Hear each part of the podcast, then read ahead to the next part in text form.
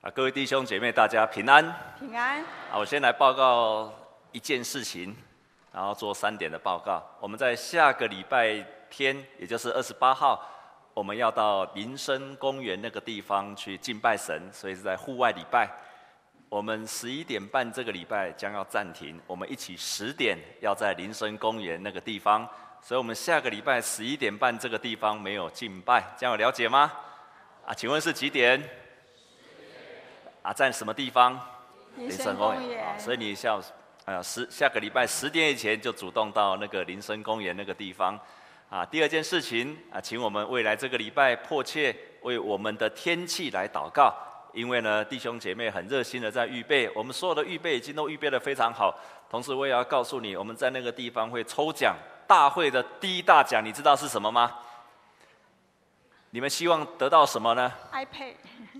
手机哈，哪一个牌的手机？哎，HTC 哈，感谢主，照你们旨意来成就，那天就会有 HTC，所以你一定要鼓励啊，至少带三位好朋友到那个地方，真的有抽奖哈，啊，也真的有这么好的奖品，我们教会很多弟兄姐妹热心的供应这些奖品，所以要啊一个人至少要带三个人以上，所以呢，我们有卖这个点券，这个点券一张才一百块钱。那你如果要带一个人，可以用这个点券去邀请他来参加这个园游会。那一个人至少用这个点券去邀请三位，这样好吗？啊，你总不会连三个朋友都没有吧？啊，你一定有至少三个朋友，未信者的家人或者朋友。那你用一个人只要三。啊，像我家里，啊，因为我的大哥、二哥他们都没有来教会，他们也都没有信主。啊，常常我们要他们来到教会都非常的困难。但是呢，你可以邀请他们来参加园游会，他们就觉得很自然。我就准备我的大哥家里有三个，有四个大人小孩，二哥家里也有四个大人小孩。那请问我要买几张？谁说十六张？啊，没有错，我就要买十六张送给他们，因为一百块怎么吃得饱呢？好，至少要两百块才吃得饱。所以鼓励你至少能够邀请三个人。三个人，那你用这个当邀请卡去送给他，让那一天你可以陪伴他，也可以成为很好的，让他引进他到教会的个很好的方式啊。所以一个人至少几位啊？三位。啊，等一下结束之后，我们在中庭或者在门口那个地方都有在卖这个，所以请你一定要来买。然后下个礼拜再说一遍是十点，我们这个地方十一点半没有做礼拜，我们跟左右邻居来祝福，然后跟他说。你要心甜，嘴也要甜。心甜，嘴也要甜。谢谢，谢谢。好，谢谢，谢谢。你你要成为一个嘴甜而且心也甜的人，心甜而且嘴也要甜的人。你是一个嘴甜的人吗？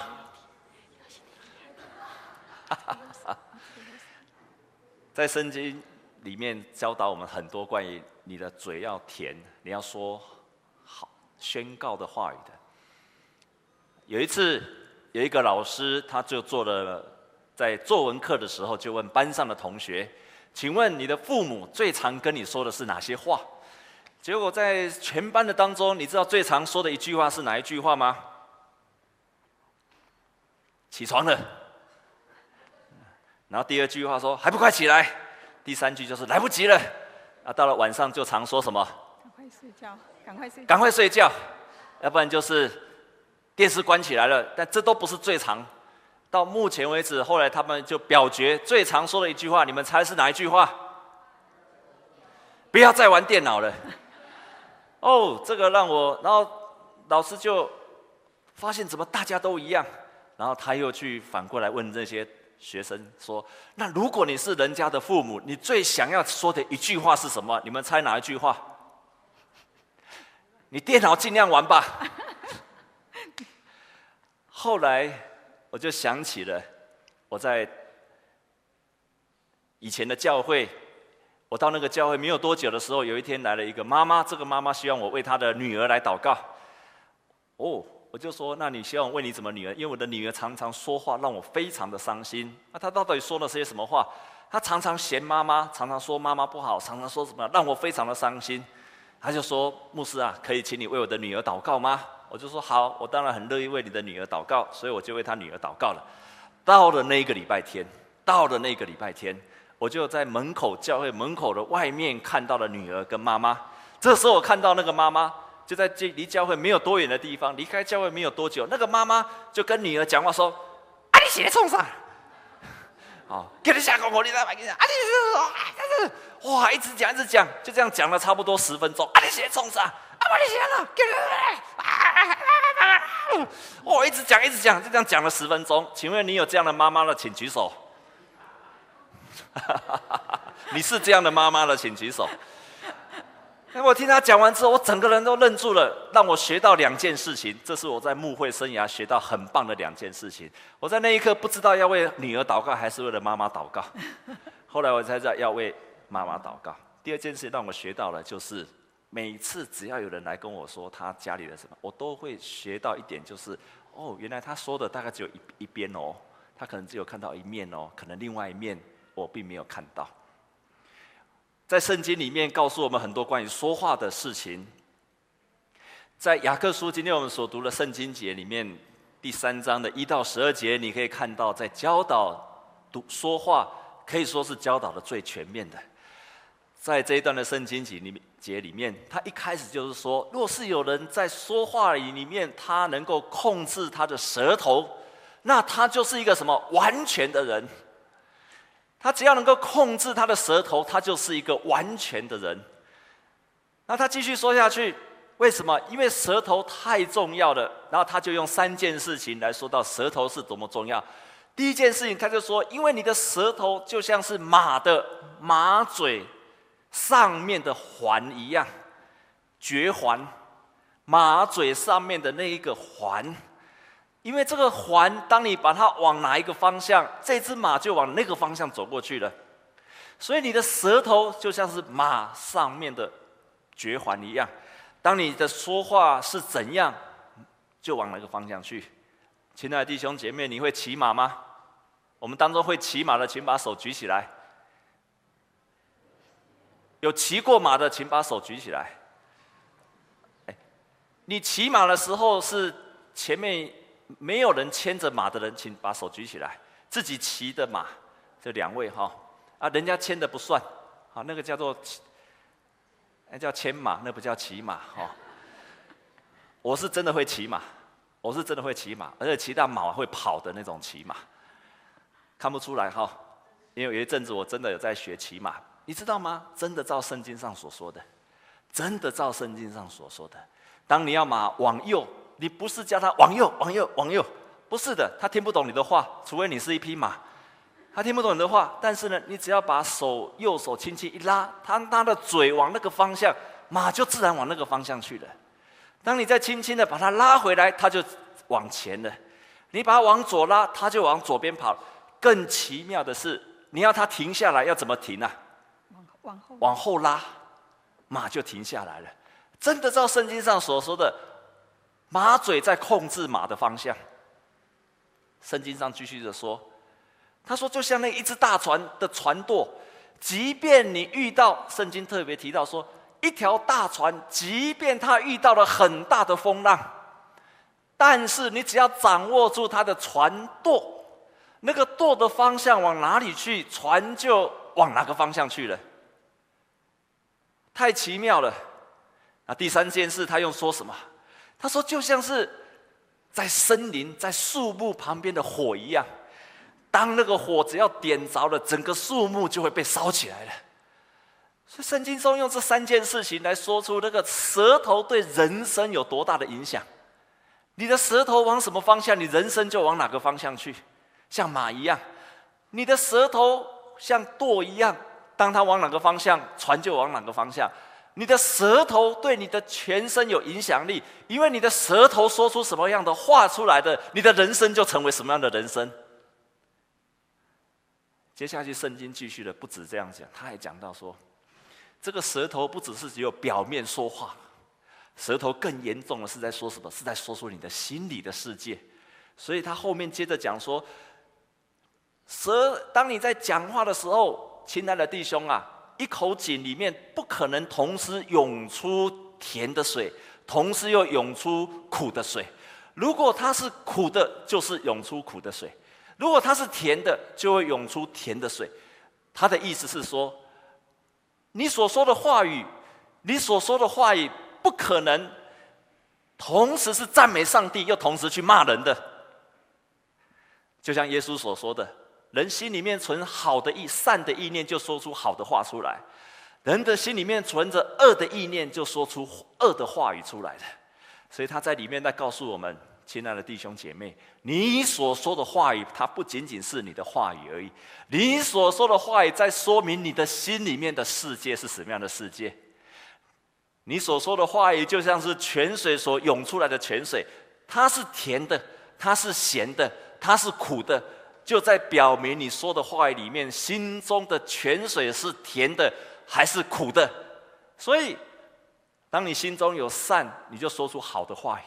你心中有苦毒，你就说出苦的话语；你心中充满了恶，就说出恶的话语；你心中说不出抱怨，你心中充满了怨恨，你心中说满充满了忧愁，你就会说出忧愁、抱怨等等的话语。所以你看，亲爱的弟兄姐妹，舌头就是你灵魂的温度计，舌头就在检测你心里面的灵魂。舌头就是你灵魂的温度计。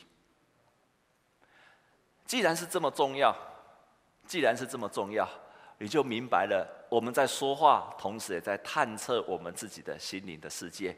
我们跟左右邻居讲好吗？说，舌头就是你灵魂的温度计。舌头是你灵魂的温度计。哦，舌头真的就是你灵魂的温度计。所以圣经上说的这么严重。当你能够控制你的舌头的时候，你就能够控制你的生命，你就能够成为一个，你就成为一个完全的人。那么圣经告诉我们，圣经常常告诉我们要多说赞美。我们不止不说那些负面的话，圣经常常告诉我们要说多赞美、造就，还有宣告的话语。第一个是什么话语？赞美。赞美。第二个是什么？造就人。第三个是什么？宣告的话语。我们要来学习这三种的语言，因为这三种语言会帮助我们。这三种语言会帮助我们。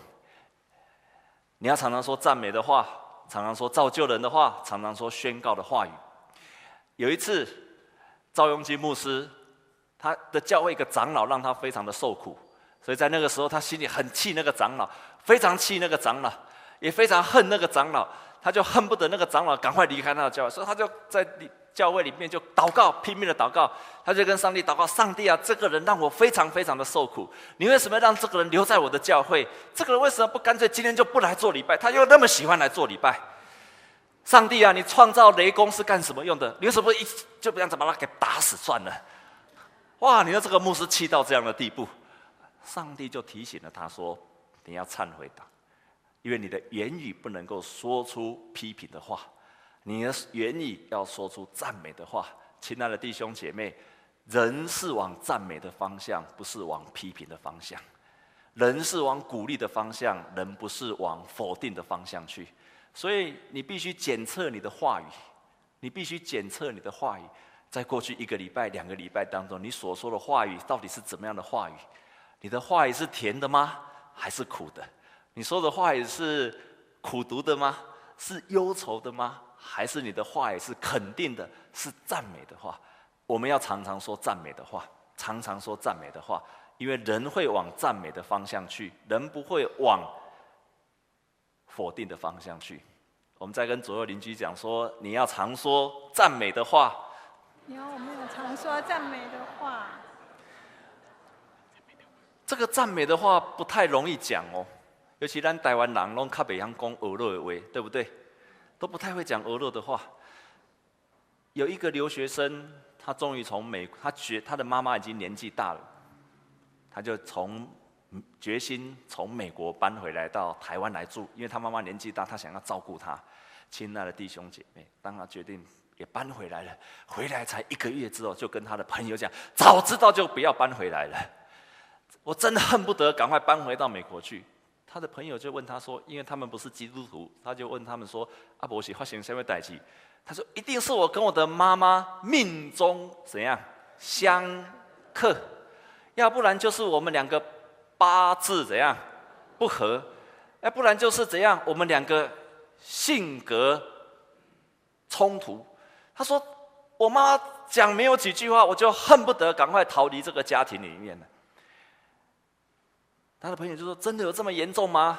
不然下一次你把你妈妈的声音给录下来，我来听听看。”所以他就他回去的时候，他妈他就把他妈妈的声音就给他录了下来。当这个朋友听的时候，把那个放出来之后，你知道他妈妈讲讲讲些什么话呢？赶快吃饭呐！不要再擦地板了，口红不要擦那么深呐，要不然就是不要买这种小黄瓜，不要在外面吃自助餐，不要吃那么油的东西，要洗干净再吃。吼吼吼吼！亲爱的弟兄姐妹，这个妈妈讲的都对不对？那问题出在哪里？问题都出在哪里？那妈妈跟儿女儿讲说，不要吃外面那个很脏。不要口红擦了，裙子不要穿那么短，头发不要剃那么光，眼镜不要戴那么难看，衣服不要这样子配，口红不要这样擦，水不要这样子喝，歌不要那样唱。请问这样讲对不对？听都都没有错。妈妈爱不爱女儿？百分之百爱。但出了什么问题？所说的话语都是什么？不不不不不不不不不不。所有的话都是不，所以不是这个人出了，而是这个人的说话出了问题。这个人的说话全部都出了问题，因为都是充满了负面的，都是充满了负面的。亲爱的弟兄姐妹，跟这样子的生活人是蛮痛苦的。你的另外一半是这样子的人吗？但是，有人听到阿妹了。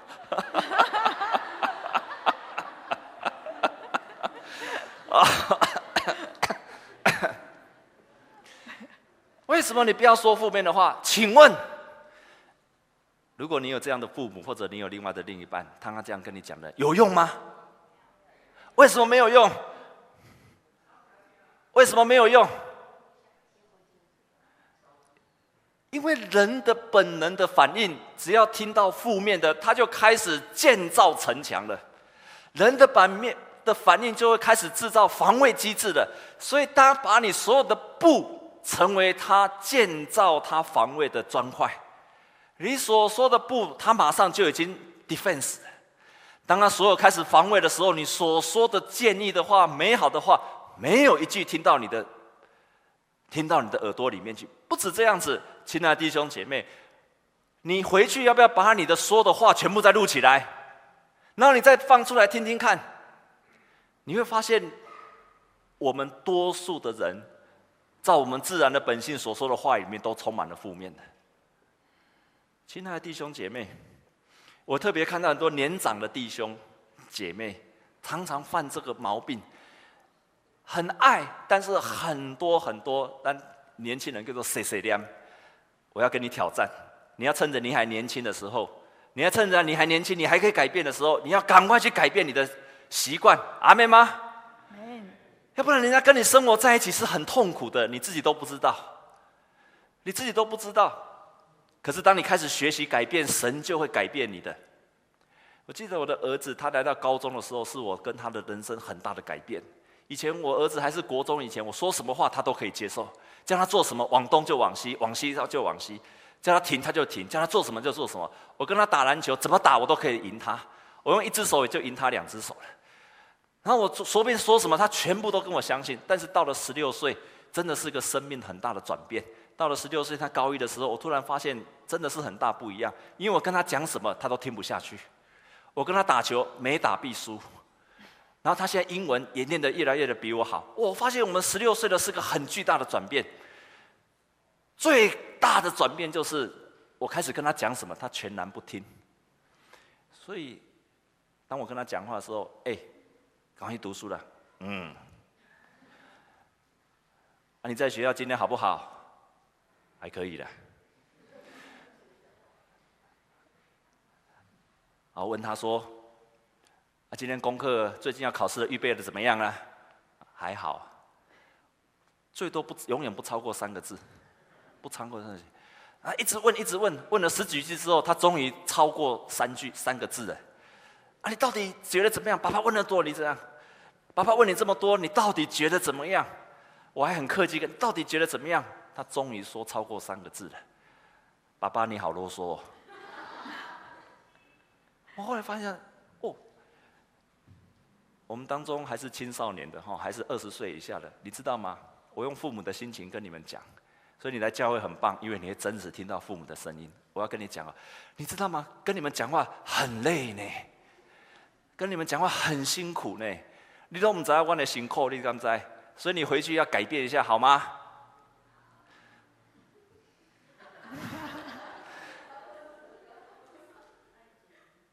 后来我开始慢慢去了解，说为什么他讲话这么少？因为他们全班讲话都很少，跟父母讲话都很少。我开始学习到说，我那时候其实是非常生气、非常愤怒，可是我学习不要说话。当你不知道如何说出肯定、赞美、鼓励、造就的话的时候，你就不要说话。所以我那个时候就不说话，但是不说话常常是内伤，很生气，不要说话，不要回应他啊，因为我自己常教人家说要说赞美跟鼓励的话。不能说，很挣扎的，非常挣扎。牧师的挣扎更大，因为不能够说，不能说，说了礼拜天就不能教训弟兄姐妹了，绝对不能说。我要以身作则，哇，很挣扎，没有错的，这样做是对的，我就不说。哦，那我了解了。后来后我打电话给他的时候，就拿起来，你好吗？啊，还好了，好，再见，咔，我就把它切断。下次再来，哎，你好吗？今天怎么样？还好啊，不错，好好，爸爸爱你，再见，咔。这话我先挂电话，这是我学到的智慧，果然有效。我开始学习他的语言了，然后开始学习他语言之后，慢慢的，他听懂我的话了。所以现在我就跟他说：“你以后讲话不要讲太少，你要把你的心里的话说出来，不然我不了解你的意思。”果然没有错，他说的话就越来越多。当你开始说赞美的话、鼓励的话、肯定的话。你就开始有了影响力，你的话语就带着能力，就带着力量。所以今天我们读的箴言说：“生死的权柄在舌头之下，生死的权柄在人的舌头之下。你的舌头是有决定人家生，也决定人家死。你的舌头是有能力、有力量的。你要使用你的舌头去说肯定、赞美跟造就人的话。”而不只是不说负面的话，负面的话当然不能够说，而是你要让你的舌头成为上帝的工具，去赞美、去造就、去鼓励人的话。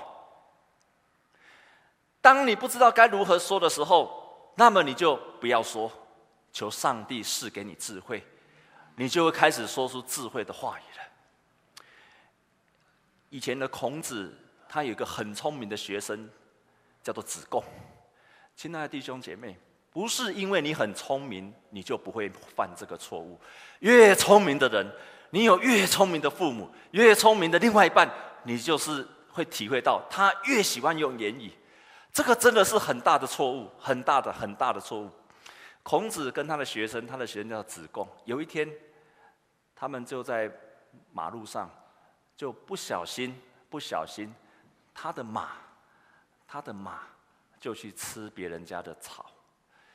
那这个时候，哇，这个人就不放过孔子，说你们家的马吃了我们家的草，吃了我们家的植物，就不放过他。子贡就说：“夫子啊，让弟子去试试看。”所以子贡就过去了。子贡出去就跟他理论，跟他讲解释，一直讲，一直讲，一直讲，一直讲，一直讲。那个人更生气，就跟他解释什么理由，为什么会这样？我们今天为什么这样？越解释，那个人越生气。但是，子贡的另外一个学生是个新生，他就跟夫子说：“夫子啊，你让我来试试看。”这个老这个学生就跑到那个邻居的旁边，就跟他说：“你住在城东，我住在城西。有时候我的马会跑到你的田里面去吃了你的作物。我们住的并不是很远，有时候你的马也会跑过来坐。”既然是这样子，如果下一次你的马跑过来吃我的米，吃我的稻作，那我也不会跟你计较。那个人就放下了一切，在提醒我们，在提醒我们，人，我们的话语是带着情感的，话语是有表情的，你的话语是有力量的，因此不是说理就能够说得通的。因为你的话语是有感情，你的话语是有力量。你要说肯定的话，你要说造就人的话。有一次，耶稣他在路上，啊这个时候有人就来介绍他的一个门徒，叫做拿但业。啊跟拿但业说：“拿但业跟拿但业介绍耶稣，你知道耶稣的出生是哪里啊？耶稣的出生是拿撒勒。人家就介绍拿但业说。”我有一个很棒的老师，这个老师叫耶稣，他很棒，他教导很棒。拿但业怎么告？怎么跟那个人说？拿撒勒能出什么好东西呀、啊？大义公拿撒勒也出上面后面，公他极端的就是说，拿撒勒那个穷乡僻壤能出什么好东西？就这样直接骂了耶稣。但是当耶稣遇到了拿但业，他不止没有反驳，不止没有跟他辩论。耶稣看到了拿但业的第一句话说什么？你一定看到他说，这一个人是一个，这个人居然对耶稣这样子，这样子就大放厥词。他又不认识耶稣，就这样讲。我们常常被这样的时候就被激怒了。但是耶稣怎么跟他讲？你知道吗？耶稣怎么跟他讲？耶稣说什么？耶稣就跟他说，这个人是真的以色列人，在他的心中没有诡诈。哇，太厉害了！这个人是真实的人，他的里面没有诡诈。这个人在骂你的时候，在骂耶稣的时候，耶稣仍然看到这个人的优点。这个人在诽谤耶稣的时候，耶稣仍然看到这个人的优点。所以，当你说出肯定的话的时候，是表示你从你的心里面可以看到人心里面那个正面的东西，正面的品格在这个人的身上。你所说的话都在说明你心里面是一个什么样的人。要说肯定的话，不只要说肯定的话，我们要说赞美的话，而且要常常说宣告的话语。宣告的话语就是常常用上帝的话语来肯定我们现在所处的环境。所以牧师今天要教你一些宣告的话语。当你遇见了一些生命的问题的时候，你要常常来说一些宣告的话语。你要常常说一些宣告的话语，这样能够帮助你。所以，当你在遇到生病的时候，你要怎么宣告？亲爱的弟兄姐妹，当你遇到生病的时候，你要怎么宣告？耶稣已经替我钉十字架了，因他所受的鞭伤，我要得到什么？医治。你要常常这样宣告：当你在生病的时候，我会得着医治。当你遇到困难的时候，你要如何宣告？我靠着那加给我力量的，我凡事都能做。当你遇到困难的环境，当你正在你你很努力的，你遇到困难的环境，你要怎么宣告？万事都互相效力，叫爱神的得着益处。当你常常这样用上帝的话语宣告的时候，你就会带来的力量。上帝的话语会成为你的力量。我们在跟左右邻居说，你要常常用上帝的话语来宣告。用上帝的话语来宣告。当你常常用上帝的话语来宣告的时候，你就会慢慢的，上帝的话语会改变你。当你感到忧愁的时候，你要用上帝的话语说，要将一切忧虑卸给神。我要把一切的忧虑卸给神。当你体会到你自己很困难的时候，我说我靠着那加给我力量的，我凡事都能够过去。于是你就会慢慢的发现到说，你的心在改变，你的言语在改变了，你就会开始产生很多鼓励人的话语，从你的里面就跑了出来了。亲爱的弟兄姐妹，如果有一天你在教会，你听到有人在跟跟你讲啊，我跟你讲，叶牧师他讲到很啰嗦，请问你要怎么回应？叶牧师每次讲话都要教训人，叶牧师每次讲话口齿不清，叶牧师他有时候讲话怎么样？他说讲话乱七八糟，有时候这样。当你听到这样的话，你要怎么回应？你要怎么回应？哎，连这个都不会哦，要怎么回应？啊？不要说批评的话，那你要怎么回应他？当你不说话的时候，他会怎么说？当你不说话说啊，你沉默就是默认了。你要怎么回应他？要说阿妹吗？当他这样的时候，你要怎么回应他？你要跟他说啊，我们牧师也是不完全，让我们一起为他祷告吧。你看，你就把一个负面的东西转向正面的。如果有一天你听到人家说啊，我们敬拜团给他唱个哩哩啦啦，魔音都不转，啊，又唱的不整齐。当你听到这样讲的时候，我不知道他们在唱什么。如果你听到这样子的话的时候，请问你要如何回应？你要怎么回应？啊，换一团就好了。啊，下礼拜会换一团，没关系，你忍耐一下。要这样讲吗？请问你要怎么讲？你可以怎么讲？我也不知道该怎么讲。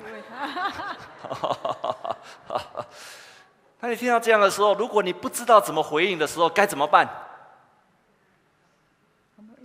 就闭嘴，求上帝给你智慧的话语。上帝会在你祷告的当中赐下智慧的话语，让你知道如何去回应对方。